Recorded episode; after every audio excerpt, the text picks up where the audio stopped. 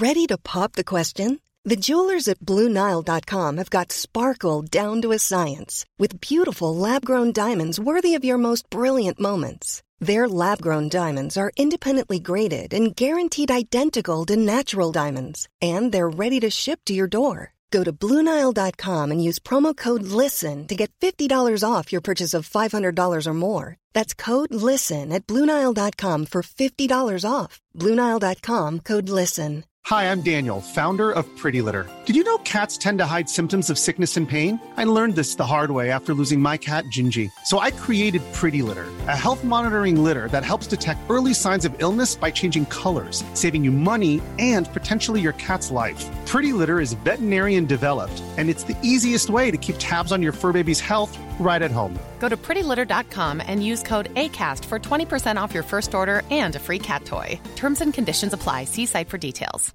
Even when we're on a budget, we still deserve nice things. Quince is a place to scoop up stunning high end goods for 50 to 80% less than similar brands. They have buttery soft cashmere sweaters starting at $50, luxurious Italian leather bags, and so much more. Plus, Quince only works with factories that use safe, ethical, and responsible manufacturing.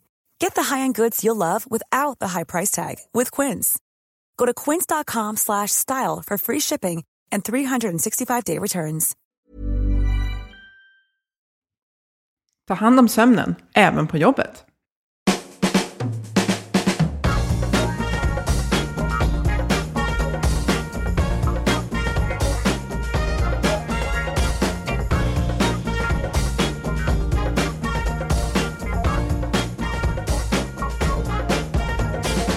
Här är Health for Wealth, en podd om hälsa på jobbet.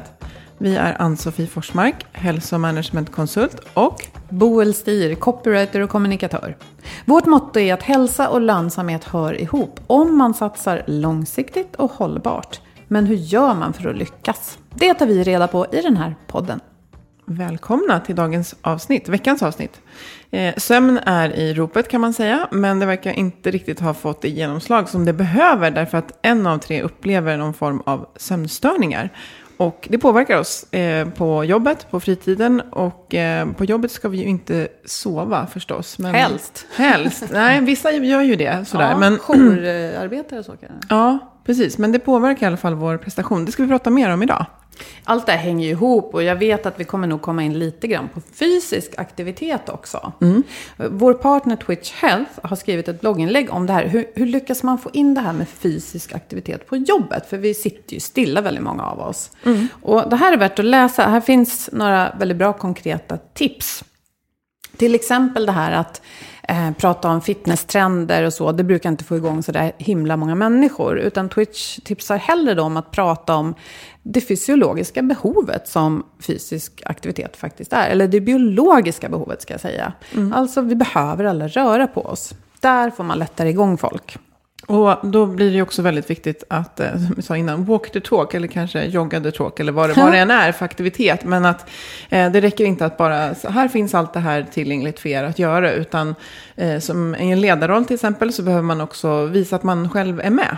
Eh, och, Ja, Precis. Kommunikation är många gånger handling och inte bara vad man säger. Så vill man få igång fysisk aktivitet gäller det som du säger att vara med själv och ja, snacka om det här med rörelse och hur viktigt det är i många sammanhang. Och gärna kanske prata just rörelse och inte bara träning. Mm. Och också ha respekt just för att vi är alla olika. Så att vi har alla olika sätt att vilja röra på oss. Så att det behöver finnas ett brett utbud som, som passar alla och det behöver vara väldigt lättillgängligt. Och jag tror att hämtar man kraft och tydlighet i det som jag vet att Twitch också gör, vad som faktiskt behövs för fysisk aktivitet för hälsa, då ser man också att det är betydligt enklare kanske än tuffa intervaller på lunchen. Sådär. Så Ja, som vi brukar säga, det kan räcka med att man ställer sig upp vid sitt skrivbord eller där man jobbar och bara rör på sig några minuter. Det kan göra jättemycket. Läs mer tips, gärna på twitchhealth.se. Så, nu välkomnar vi eh, Christian Benedikt. Du är sömnforskare, kallar man det för, men du ska få beskriva mer exakt vad du är. Och så har vi med oss Minna Thunberg också, som är journalist och författare. Välkomna! Hej! Hej, hej! Kul att ha er här. Ehm, Ja, ni har ju precis släppt en bok som heter Sömn, sömn, sömn. Det är tydligt att ni tycker att vi behöver sova, om inte mer så i alla fall bättre. Minna, du som har skrivit den här boken, vad, vad tycker du att den handlar om egentligen? Alltså egentligen så handlar den om, eh, kanske inte så mycket att man ska ligga i sängen i ett visst antal timmar, utan mer om att sömnen består av hela dygnet. Att man ska ta hand om sömnen under alla de timmar som dygnet består av. Det där är jätteintressant och skönt för mig, för jag har ofta lite dåligt samvete för att jag sover för lite. Och det tänker jag att jag kanske kan få med mig något tips på, på något jag kan göra som inte bara är att ligga i sängen. Då, då. Eh, Christian och Ann-Sofie, ni har ju faktiskt träffats tidigare, för en vecka sedan va? Ja. gjort. Precis, Yes. både i Göteborg och i Stockholm. För att Christian föreläste på Skandias hälsoforum. Ja, det gjorde jag. Och det gick jättebra. Ja, så det är. Jag har hört att ni hade rätt kul ihop i alla fall. Kan inte du ge ett exempel, Christian, på någonting i den här boken som är nytt, i alla fall för de flesta? För alla vet att sömn är bra och sådär. Det finns ju massor av så att säga, fakta som har inte beskrivs på sånt sätt. Så, som man behöver det också för att förstå så, till exempel att som en dygnet runt grej. Och det är något som jag tycker är väldigt viktigt och man måste lyfta det och det är också nytt för ganska många när jag pratar om sömn. Vi är det är en dygnet runt grej. Ja, du förbereder en sömn för, i första sekunden när du vaknar och du slutar med din förberedelse av din sömn mer än sista sekunden när du är vaken. Men det finns också viss, eh, vissa studier som vi beskriver som ja, eh, behöver lyftas. Till exempel en studie som publicerades i början av 2008 från Karolinska institutet där de har undersökt kan man faktiskt sova i kapp. Och det som de har undersökt är, är det så när jag under vardagar inte sover tillräckligt, men jag då sover under mina fria dagar eller under helgdagar i kapp, att jag kan då minst, därmed minska min risk för dödlighet framöver. Och det som de har sett är att det är faktiskt så. så Man, man kan sova i kapp alltså? man kan sova i kapp med tanke på dödlighet, men det som vi beskriver också i boken är att man måste vara försiktig att dra för stora slutsatser på grund av att dödlighet är ju ganska så att säga um, Det låter- endpoint, det låter så hemskt när man pratar om precis, så hemskt, dödlighet. precis. Men, Men det är väl ju, ett forskarbegrepp sådär? Precis, men det är ju också så att de har till exempel inte undersökt hur kop- hänger det ihop med att din sjuklighet kan du också då motverka den här um, kopplingen som man ser mellan um, dåligt sömn och en ökad sjuklighet. Det finns ju en flertal från, av sjukdomar som har kopplats till sömnbrist. Och det tror inte jag så riktigt. Och det som jag och mina har också diskuterat vi tänker lite grann väldigt mycket framåt, men vi måste också tänka lite mer kortvarigt. Vad händer då om jag inte sover tillräckligt? Det kan, och om vi då kommer tillbaka till exempel till din jobb, och din yrke och din prestation. Där kan det vara väldigt um, ja, ofördelaktigt att inte sova tillräckligt. Då har du en nedsatt uppmärksamhet, du har svårt att koncentrera dig, du har svårt att återkalla fakta som du har så ser också i din, i din hjärna. Men det funkar inte att få dem ut. Ja, Man, det- man blir lite mindre smart helt enkelt om man inte sover bra. Jag skulle inte säga att du blir mindre smart, men jag skulle säga att du har inte samma förmågan att få ut det som du kan göra. Så du underpresterar. Du, visst har vi alla en viss så att säga, förmågan att prestera väldigt bra, men du kan inte få ut alla de här, och den här, de här resurserna när du inte sover tillräckligt. Inte tillgång till din fulla smartkapacitet kan Så man är säga. det. Ja, men sen finns det också en annan aspekt som, vi, som vi, vi skriver om i boken och det är hur man uppfattas efter att man har sovit dåligt. Yes. Så att man, om man har sovit dåligt en natt, då ser man för det första inte lika, man uppfattas inte som lika attraktiv. Och eh, det kan ju också påverka hur eh, man blir behandlad på en arbetsplats. Man ser inte bara trött ut, utan man, upp, man uppfattas verkligen inte som så som man brukar. Och det kanske kan kopplas till så här faktorer som förtroende och sådär Ja. när man är ute och jobbar och kanske vill att folk ska lyssna på en och sånt. Ja, så, men det visar ju det som mina ser, hur sånt kortvarig effekt av sömnbrist, att andra till exempel tycker inte likadant om dig som de skulle göra om du är utsövd. Hur långa, så att säga, långvariga konsekvenser det kan ha om jag till exempel söker en jobb och den här personen som intervjuar mig tycker nej, nej, nej, nej, det verkar inte bra, så ser jag helt, helt spilld. eller jag har en viktig kundrelation, ett möte med en kund och det är viktigt för framgång av mitt företag. Och om jag då misslyckas kan det ha stora ekonomiska implikationer. Mm. Och det är också faktiskt något som de har inte undersökt i den här um, SOFI-CAP-studien. Men eh, jag tänker att sömn har ju blivit väldigt trendigt, uppfattar jag i alla fall. Och det har kommit ett antal utländska böcker. Mm eh, och lite grann så här att förr så kunde man uppfatta det som lite coolt och säga att men jag sover ju väldigt lite, jag klarar mig med fyra timmar. Det finns ju exempel på stora företagsledare som verkar ha levt så. Jag vet inte riktigt vad de är gjorda av då, men eh, alltså, det har varit något att sträva efter att ha fullbokad kalender och inte ha tid att sova för då är man viktig och upptagen. Men nu vänder det där och det är väl liksom hälsosamt på många sätt tänker jag. Men jag tillhör de som också blir ganska stressade av det. För då tänker jag att ja, men nu är ytterligare något som jag måste vara väldigt duktig på. Jag ska inte bara äta bra och, och liksom sköta mina relationer förstås, utan jag ska också då hinna träna en massa och sova. Så när ska jag hinna, när ska jag hinna med allt det andra tråkiga liksom, i livet? Men kan inte ni komma med lite hoppfulla fakta då, som, som hjälper en sån som mig? Vad kan jag göra om det inte bara är en massa, massa timmar jag ska beta av i sängen? Ja, kolla, det som Minna redan nämnde är ju någon som hon tyckte var väldigt spännande när vi skrev också den här boken. Är att sömn är en dygnet runt grej, eller hur? Och om man kollar lite noggrannare, och det gjorde vi också i boken och beskriver ganska mycket också kring detta, är det så att de mesta effekter som du i första hand kopplar då till sömn är kanske i andra hand, eller när du gör en mer djupt analys. Um, kopplat till en bra och stark dygnsrytm. Så vad menar jag med det?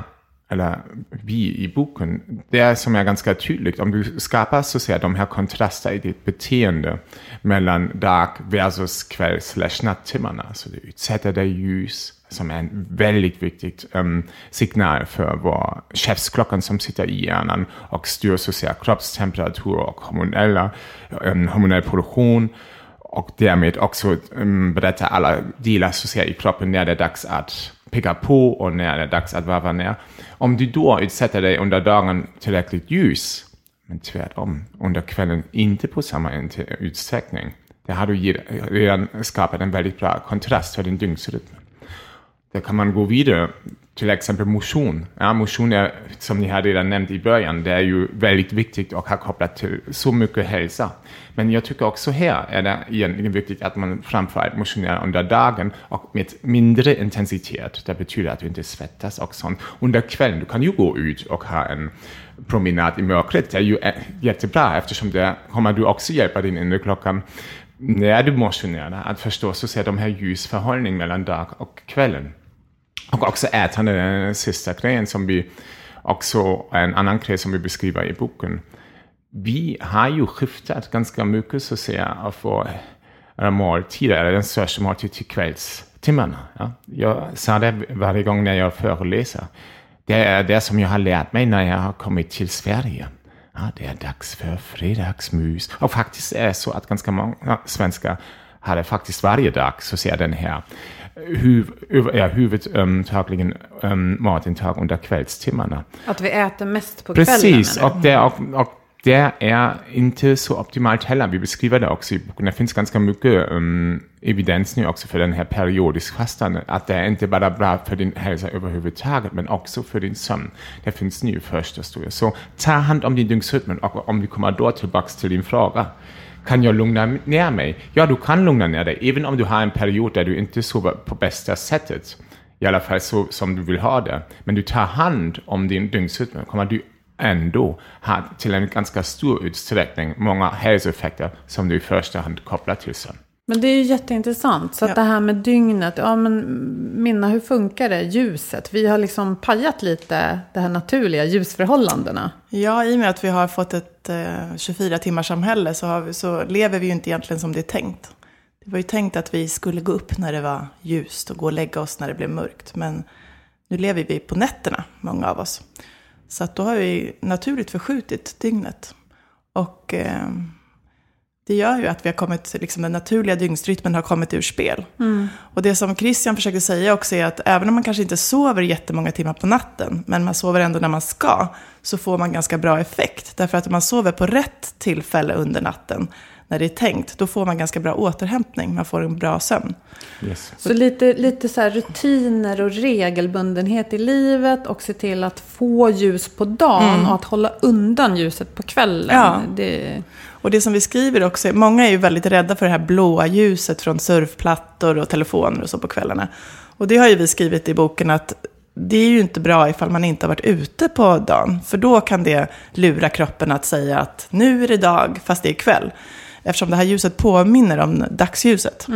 Men har man varit ute på dagen, då har man redan justerat sin inre klocka och berättat för kroppen att det är dag nu. Så då kommer kroppen ändå att utsöndra det här mörkerhormonet melatonin på kvällen. Och då är det inte så farligt faktiskt med de här äh, surfplattorna som man skulle kunna tro. Men det är ju väldigt glädjande. Jag gillar alla tips som, som får mig att förstå att jag kan leva vanligt, men bara göra små förändringar liksom, för att må bättre. När, när jag läste boken så var det en stor aha-upplevelse för mig, det här hur viktigt det är att få ljus att alltså vistas i ljus tidigt på dagen. Och då tänker jag att vad, enkla saker man kan göra då. Jag menar, många sitter i bil förstås. Men om man kanske bara kan gå en liten tur. Parkera en bit bort. Eller faktiskt ta bussen. Eller komma ut en kortis på förmiddagen. På någon slags fikastund. Sånt kan ju faktiskt alla göra. Ja, vi har ju också diskuterat det i Göteborg och um, Stockholm. Jag tycker vi, vi har ju till exempel här i Sverige en fikapaus under morgonen, eller hur? Och istället för att stoppa in alla de här kanelbullar, kanske ska vi gå ut och utsätta oss lite ljus. Ja? Och det är också något eh, som jag vill gärna tillägga, eftersom jag till exempel fick förfrågan, för, du är ju som forskare, uttalar du dig för vinter eller för sommartid? Så, och de mesta kopplar ju sommartid till något. Ja? Sommar, värme, semester och sånt. Så de mesta säger jag vill ha sommartid. Men jag sa jag vill ha vintertid. Så, men hur kan du säga så? Det är ju inte klokt. Ja? Men det finns forskning som um, talar så att säga, för vintertid och de här fördelarna. Men det som vi måste egentligen göra och jag vill inte prata så mycket nu om det, är att gå en steg vidare och fråga oss, är det inte bara en känslosocial diskussion som vi har där, om vi har sommar eller vintertid, eftersom vi kommer inte alls ut under de här dagtimmarna, eftersom vi sitter inomhus. Så istället för att diskutera det, tror jag, måste vi göra en satsning att tonåringar, men också vi som jobbar, kommer ut någon tid under de här ljusa timmarna. Ja. Ja, men precis som att man pratar mycket om att eh, ens anställda ska få tillgång till träning och man ger eh, liksom, eh, bidrag till det, så borde man uppmuntra lika mycket till att mm, ens anställda ska gå ut. Tycker jag. Och jag personligen så tycker jag att man skulle kunna ha möten utomhus. Walk and talk till exempel, istället för att bara sitta ner. För jag menar, man har väldigt många möten. På, I Sverige är ju känt för sin möteskultur. Yes. Och eh, istället för att sitta ner med sin kaffe och sin kanelbulle som du säger, och man blir verkligen sittande där ganska länge, för det är ganska trevligt att sitta länge, då kan man gå ut. Eh, det tycker jag är ett tips som... Jag tänker framförallt nu i november, det är ju väldigt lätt att faktiskt, och december och januari och februari för den delen, att komma till jobbet när det är mörkt och lämna när det är mörkt. Och då har man inte fått dagsljus. För det jag tänker är, precis som Boel säger, hon går inne på att det känns som en till grej att prestera inom. Men allt det vi har pratat om här är saker som jag ändå gör, men jag styr upp dem lite grann. För jag kan, på personlig reflektion så jag håller i och sova exakt samma timmar varje natt. Och att eh, ha, liksom, äta middag ganska tidigt och ha, äta mest till lunch. Det kan ju vara en jätteförflyttning för någon, men det är ändå det är ändå inga vanor som ska till, utan det är vanor som befinns där, som ska förändras. Så att komma ut mitt på dagen, fundera på när jag äter det här med kaffe, att man kanske känner att jag kan inte dricka det på eftermiddagen, utan ta te istället. Och kom, försöka komma ut, om man då behöver ha med sig kollegorna för att det är ett möte som ska genomföras, fine, men det är det här som ska in. Och det, det kostar ingenting egentligen, de här vanorna. Det tar inte tid från någonting, men vi måste förändra med sömnen i åtanke, lite så. Ja, men jag kan också tycka att man, precis, att jag själv har ändrat mitt sätt att eh, leva sedan jag började skriva den här boken. Och jag, jag, om jag ska prata telefon med någon eller göra en intervju eller vad det kan vara, då går jag ut och gör det. Då går jag en promenad. Samtidigt som jag går och jag får ljus så gör jag, pratar jag telefon.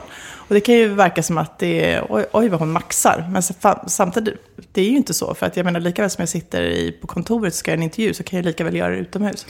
Det låter ju supersmart tycker jag. Men då tänker jag att om jag intervjuar och vill skriva samtidigt så är det lite knepigt Mm. Ja, då blir det kanske. svårt.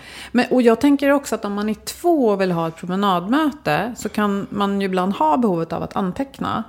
Eh, och då tycker jag att då borde man kunna använda sin röststyrning i sin smartphone Mm. som nästan alla har. Eller hur? Att istället för att stå där och liksom med tjocka fingrar och ja, så kör man bara igång mikrofonen och Mm. får ner. Men även om du kan inte visas utomhus kan du ju också göra något är du inomhus. Till exempel har vi också beskrivit det i um, boken att det finns studier bland patienter som har varit i sjukhuset. Och när de var så ser med sin säng ganska nära fönstret, typ inom en meter, har de haft en betydligt bättre sömn. Ja? Och också en kortare så, uppehåll i sjukhuset jämfört med de som var längre bort från fönstret. Så det är också något som man kan kanske tänka sig. Eller man kan också använda till exempel smarta ljussystem som då försöker imitera lite mer det, den här naturliga ljusvariation som vi har över ett dygn. Men det är ju jättebra för alla arbetsgivare att tänka på hur man möblerar. Så att man ser till att maxa hur mycket dagsljus medarbetare kan få. Och kanske ha något roterande system om inte är så många fönster. Eh, och de här imiterande ljusen, men det har vi också haft någon som pratade om här i podden. Eh, smarta, mm. Precis, Som- det går att göra mycket.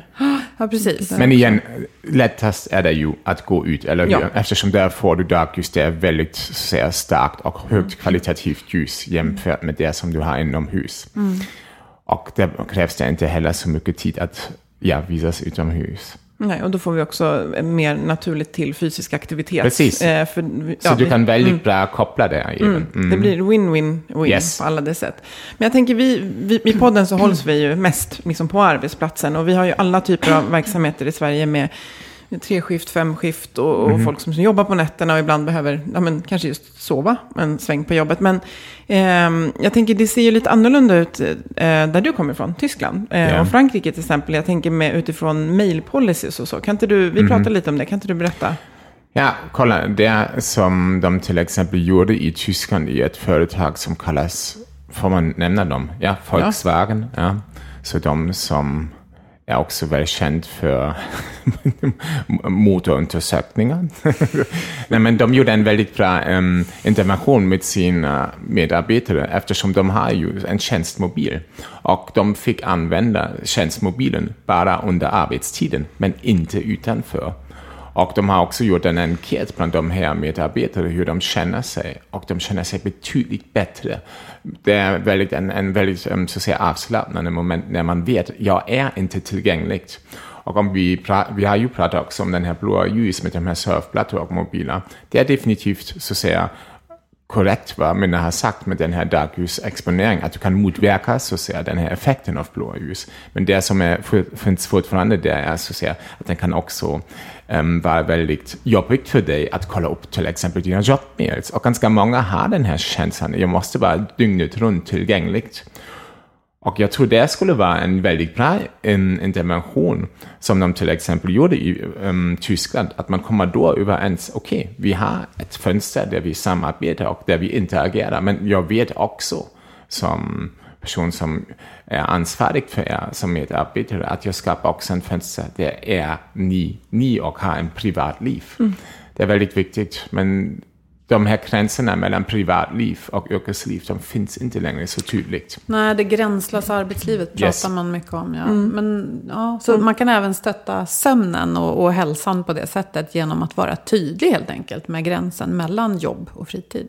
Absolut. Jag tänker också att vi, där, det kan ju vara, men, ja, men vi måste, ja men absolut. Om man, om, man, om man reflekterar över vad är syftet med att vi ska kolla mejlen efter, efter arbetstid. Om man då är så här, jo men vi har ju kommit överens om att vi jobbar kanske mot USA eller någonting. Så vi, vi måste höra, ja men då har man landat i det. Men vi andra då? Och sen tänker jag också att utan att sätta till exempel en lag eller regel så kan man ju som chef och kollega verkligen tänka ett, två, tre varv innan man mejlar. För att man matar ju då en kultur som blir att ja, men vi hörs ju på kvällen och så börjar man bolla fram och tillbaka. Yes.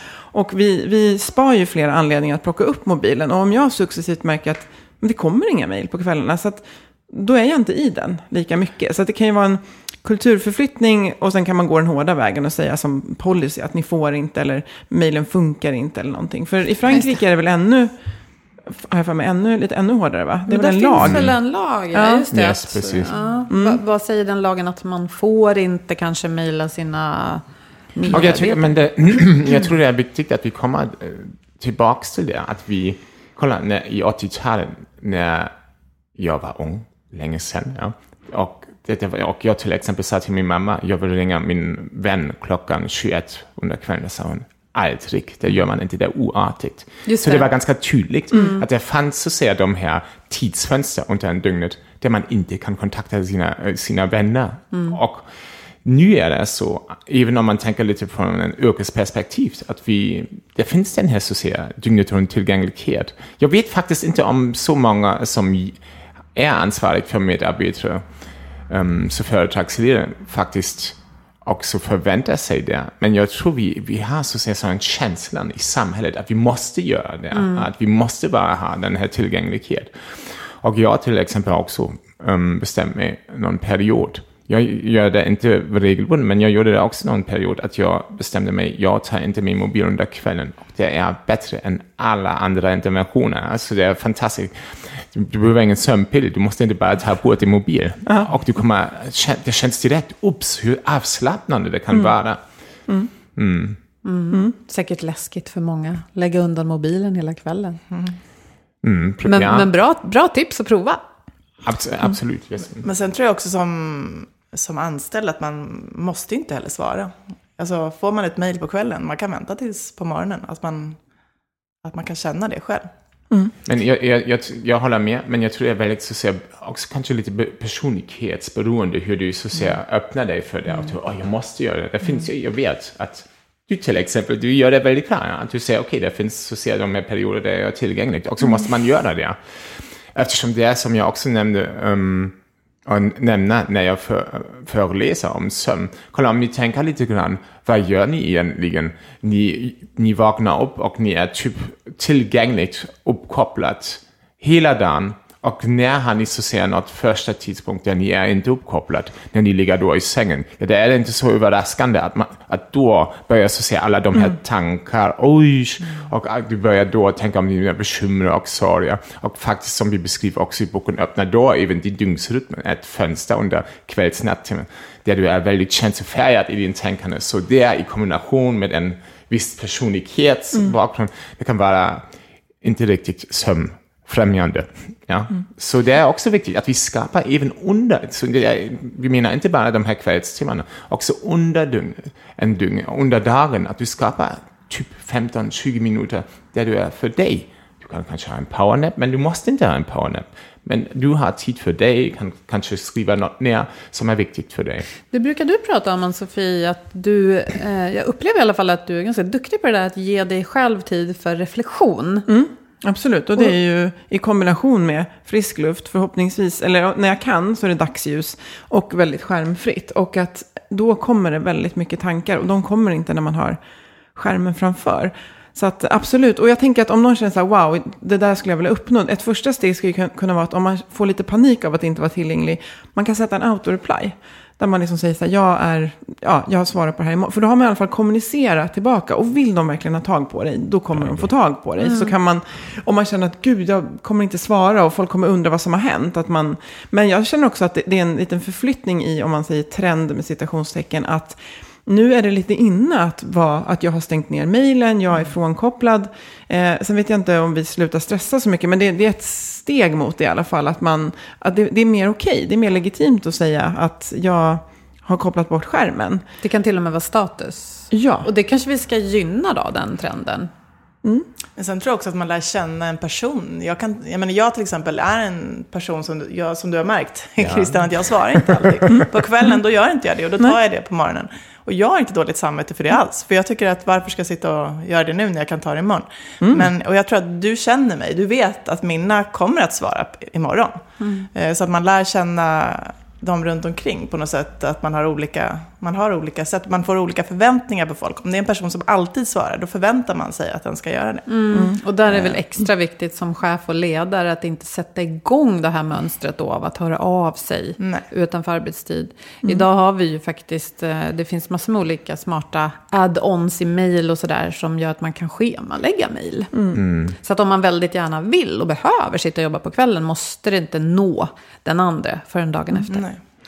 Men jag tänker att vi, nu har vi pratat om, och det var också ditt medskick, det var så att ta hand om din dygnsrytm. Och Minna, du säger också att ja, uppvaknandet var lite så här, wow, det, är ett, det pågår hela dygnet hur jag tar hand om min sömn. Och då blir det ju naturligt så att förutsättningar kan skapas på arbetsplatsen. Så jag tänker att det, det är väldigt viktigt att förmedla också, alltså det är ju ett utrymme att förmedla inspiration och kunskap om hur viktigt det är med sömn och vad man behöver göra. Och sen kan människor skapa sin egen eh, sömn, sömnverktygslåda, eller hur man ska se på det. Men, och sen behöver vi understödja med att det inte kommer mejl om sånt som kan vänta till imorgon i tid och otid. Så att arbetsplatsen blir ju, blir ju viktig på så Ja, det sätt. blir en viktig pusselbit i hela dygnet naturligtvis. Vi tillbringar mycket tid där.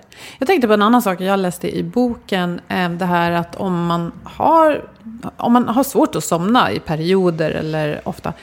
Att man faktiskt inte ska gå upp. För tidigare har jag läst, tror jag, det här att men man ska inte förknippa sängen med en plats där man ligger och vrider sig. Och då är det bättre att göra något annat och sen komma tillbaka. Men i er bok så skriver ni att nej men ligg kvar. Tänd inte lampor, gå inte upp och käka och titta på tv. För då bryter du den här klockan, eller hur?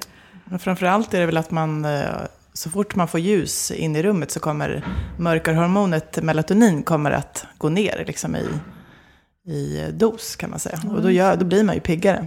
Så det är bättre att ligga kvar och tänka att okej, det här är i alla fall något slags vila. För det blir en vila i alla fall. För när man stänger ögonen då, då får man ju vila från en viss del av omgivningen. Absolut, du rör dig inte, du äter inte, ja, du kopplar av och du är för dig. Och eh, visst, om det är så ser en väldigt um, stressigt moment för dig när du ligger där och säger men jag vill ändå sova eller somna och jag lyckas inte.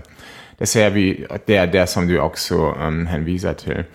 Det ser man då i um, i KBT att du ska lämna rummet och gå någonstans annat. Att du inte, som du har sagt, associerar eller förknippar din säng med den här stressigt moment.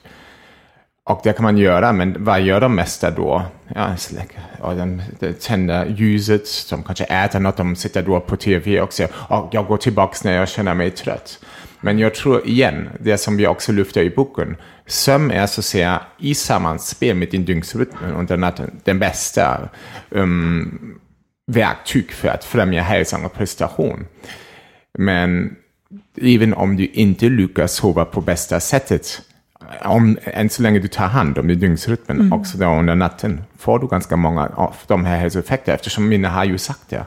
Vi kopplar av, jag inte äter, jag inte motionerar. Ja. Jag ehm, inte så säga får mycket mer information från utanför. Så det finns, och vi frisätter på grund av mörkret också en flertal av um, viktiga hormoner, bland annat melatonin, ja, som har viktiga funktioner i kroppen, till exempel den stärker ditt immunförsvar. Du kommer att ha dem på samma ut, ja, till en viss utsträckning.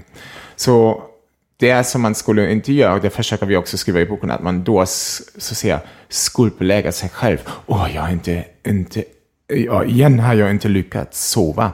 Vi måste lite bort från, äh, måste komma, därifrån. Jag tycker vi får inte stigmatisera folk som inte lyckas sova bra och ifrågasätta så sent som direkt när de har sovit kanske bara sex istället för sju timmar.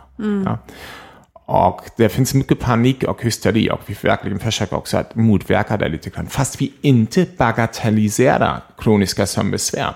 Om du ja, på en lång sikt inte kommer ikapp, du känner dig trött under dagen, du behöver en kanna kaffe för att hålla dig vaken. Du har den här känslan, jag behöver hela tiden tupplur.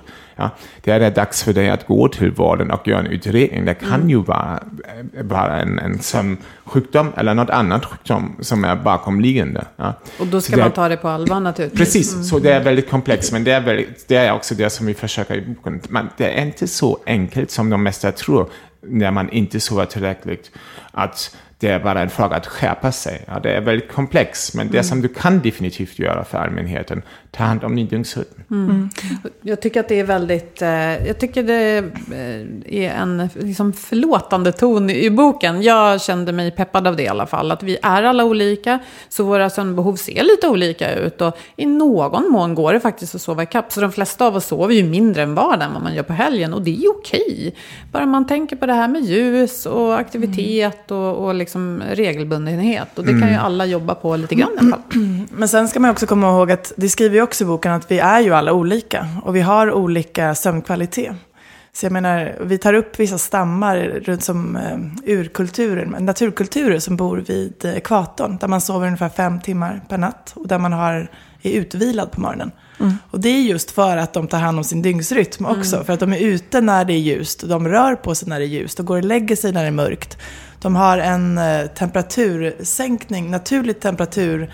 Deras, deras inre klocka, deras inre temperatur, den sjunks i samklang med naturen. Eh, Så de, de har en väldigt bra dygnsrytm i sig själva. Yes. Ehm, Och det som jag vill också tillägga, men det är absolut sant, det som vi nu ser, det finns så mycket som spelar in. Det är yttre faktorer som ljus, ja. det är det som du gör. Och var, vi måste ju egentligen fråga oss, varför sover vi? Vi sover för att efterbearbeta det som vi har upplevt fysiskt och mentalt i föregående vakenhet. Och med hjälp av den här efterbearbetningen skapar vi de förutsättningar för nästa vakenhet. M- Men när man tänker så ser på det, det blir det ju också ganska tydligt, aha, jag gör ju inte varje dag samma sak. Ja, så det kan också förklara varför jag till exempel har en mindre eller mer djupt sömn. Och som Minna sa, det finns också de här yttre faktorer, så du har också årstider, ja, det, det, du får en viss dag, eftersom du jobbar bara inomhus, inte så mycket um, dagljus, en annan dag får du mycket dagljus, en dag firar du och äter mycket. Så det finns så mycket som spelar in och vi får inte på så att säga den här varia- ifrågasätta den här variationen. Den här variationen är en ganska normal, en normal process. Eftersom vakenhet är inte varje dag samma sak. Och det märktes inte minst när vi skrev den här boken. Och jag kommer ihåg när vi satt och skrev kapitlet, eller delen som handlar om hur kroppen påverkas av sömnbrist. Och det var ganska avancerade grejer. Mycket liksom, eh, handlar mycket om hur hjärnan funkar. Så jag var helt slut efter att jag hade skrivit det där. Jag sov så gott. Jag sov och sov och sov.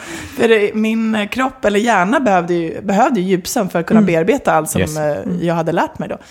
Jag, jag har en jättebra metafor som jag tror jag tog, eller jag, jag gillar den i alla fall. Det är ungefär som att man har en fest och så ska man ha en till fest.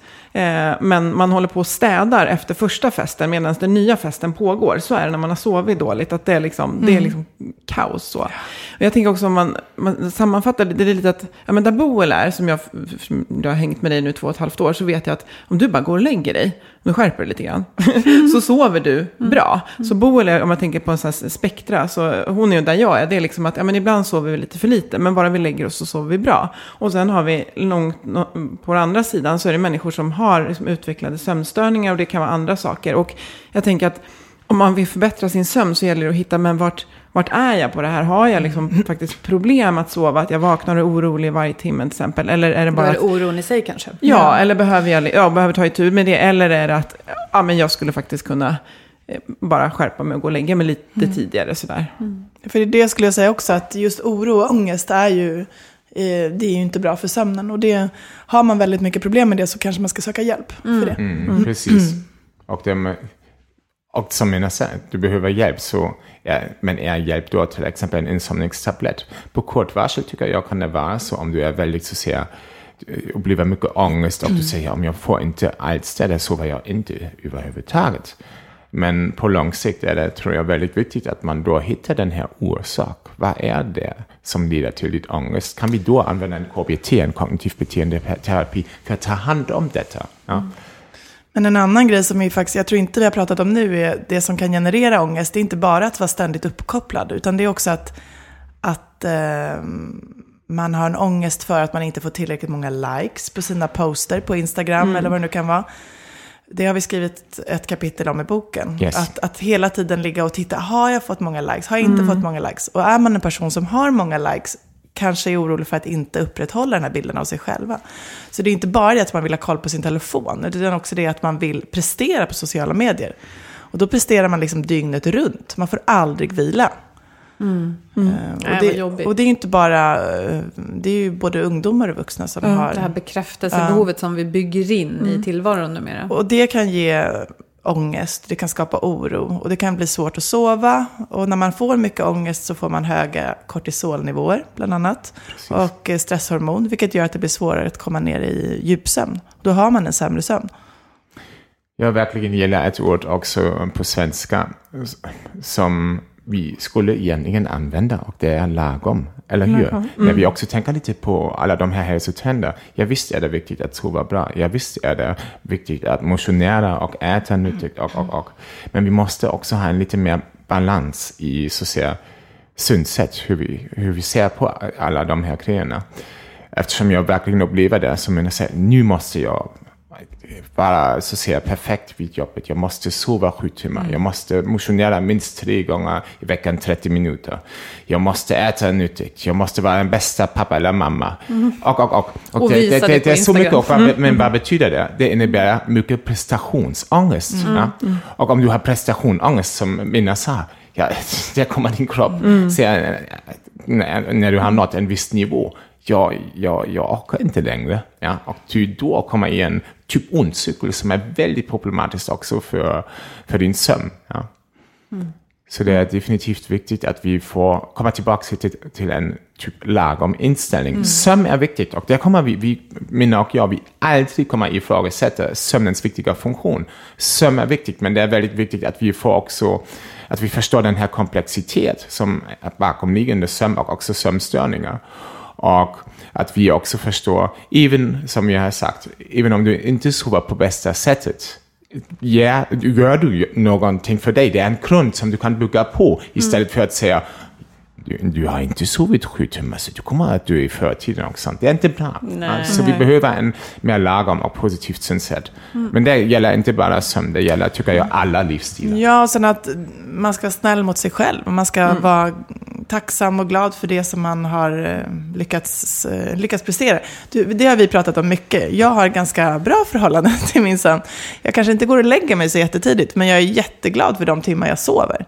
Och, eh, och har jag bara sovit fem eller sex timmar, då tänker jag, ja, men vad skönt att jag ändå sov de här timmarna. Eh, Och då Vända på det Ja, lite vända på det. Och sen då tänker jag så här, ja men då har jag sovit fem timmar den här natten, då kommer jag sova i kapp. För man kan ju till viss del sova i kapp i alla fall. Då kommer jag sova mer nästa natt. Och då får man också en bättre sömn den nästkommande natten. Om jag hela tiden går och oroar mig för att åh, jag inte sovit tillräckligt och så, då har man den här oron, man har stresshormonerna i kroppen och man kommer sova sämre då. Det blir lite ond cirkel. Ja. Och jag tänker just precis som alla an, allting annat med hälsa så är det inte eh, en resa med ett mål utan det är en process som ska pågå hela Mm. Livet. Så att jag kommer att behöva eh, ta hand om min sömn för liksom resten av livet. Så keep it simple. Men Mm. Ja. ta till sig de här råden. Och även Ja. liksom det här med att man kanske inte ska vara högpresterande i alla områden kring hälsa. Precis. Man kanske, som vi pratade om igår, Boel, på telefon, att vi kanske ska vara nöjd med att på, hel- på veckodagarna gå ut på en promenad. Då får du både en promenad, 30 minuter, och du får ljus. Och sen så försöker du äta en bra lunch. Men du kanske inte behöver träna så jättemycket mer den dagen. Man ska inte ha, då har man ändå, liksom, gör man det varje dag, då har man en ganska bra hälsostatus, tror jag. Yes. Verkligen. Vad skönt att det kan vara så enkelt. Och ska vara så enkelt i Ja. vårt budskap. Och har, och har man barn, och, för då kan det vara väldigt svårt att få ihop både jobb och barn och så, då kan man faktiskt, man kan ta med sina barn ut. Eh, Man kan ta med dem till utegymmet och köra. De tycker det är jätteroligt att vara där. Och då kan man träna, träna själv och de tycker det är roligt. Så att man kan få ihop det så också. Jag trodde du skulle säga att då kan man gå och lägga sig när de går och lägger sig. Ja, det kan man också göra. Ja. Det är jätteskönt. Tack för att ni kom hit. Ja, tack för att ni kom hit och liksom förenklade all den här komplicerade forskningen som ju finns på området. Jättekul att ni vill förmedla den till omvärlden. Tack, roligt att vara här. Tack. Ja, men eh, som vanligt vill ju vi gärna höra hur ni tänker kring sömn. Sover ni gott? Sover ni inte gott? Vad gör ni? Vad, vad funkar för er? Och vad behöver ni hjälp med? Vi finns som vanligt på healthforwealth.se, på LinkedIn och Facebook. Och vi vill tacka våra samarbetspartner Twitch Health och Agda Media för den här produktionen. Sköt om er där ute. Sov så gott. Sov så gott!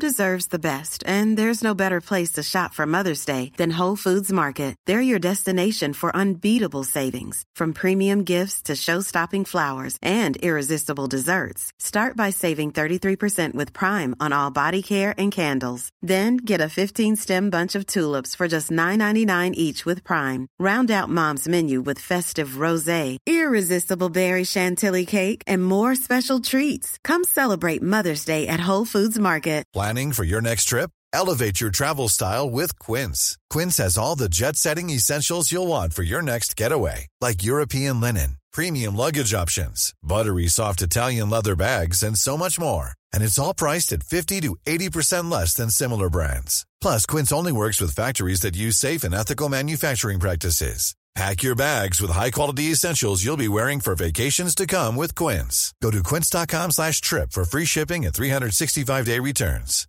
Hi, I'm Daniel, founder of Pretty Litter. Cats and cat owners deserve better than any old-fashioned litter. That's why I teamed up with scientists and veterinarians to create Pretty Litter. Its innovative crystal formula has superior odor control and weighs up to 80% less than clay litter. Pretty Litter even monitors health by changing colors to help detect early signs of potential illness. It's the world's smartest kitty litter. Go to prettylitter.com and use code ACAST for 20% off your first order and a free cat toy. Terms and conditions apply. See site for details.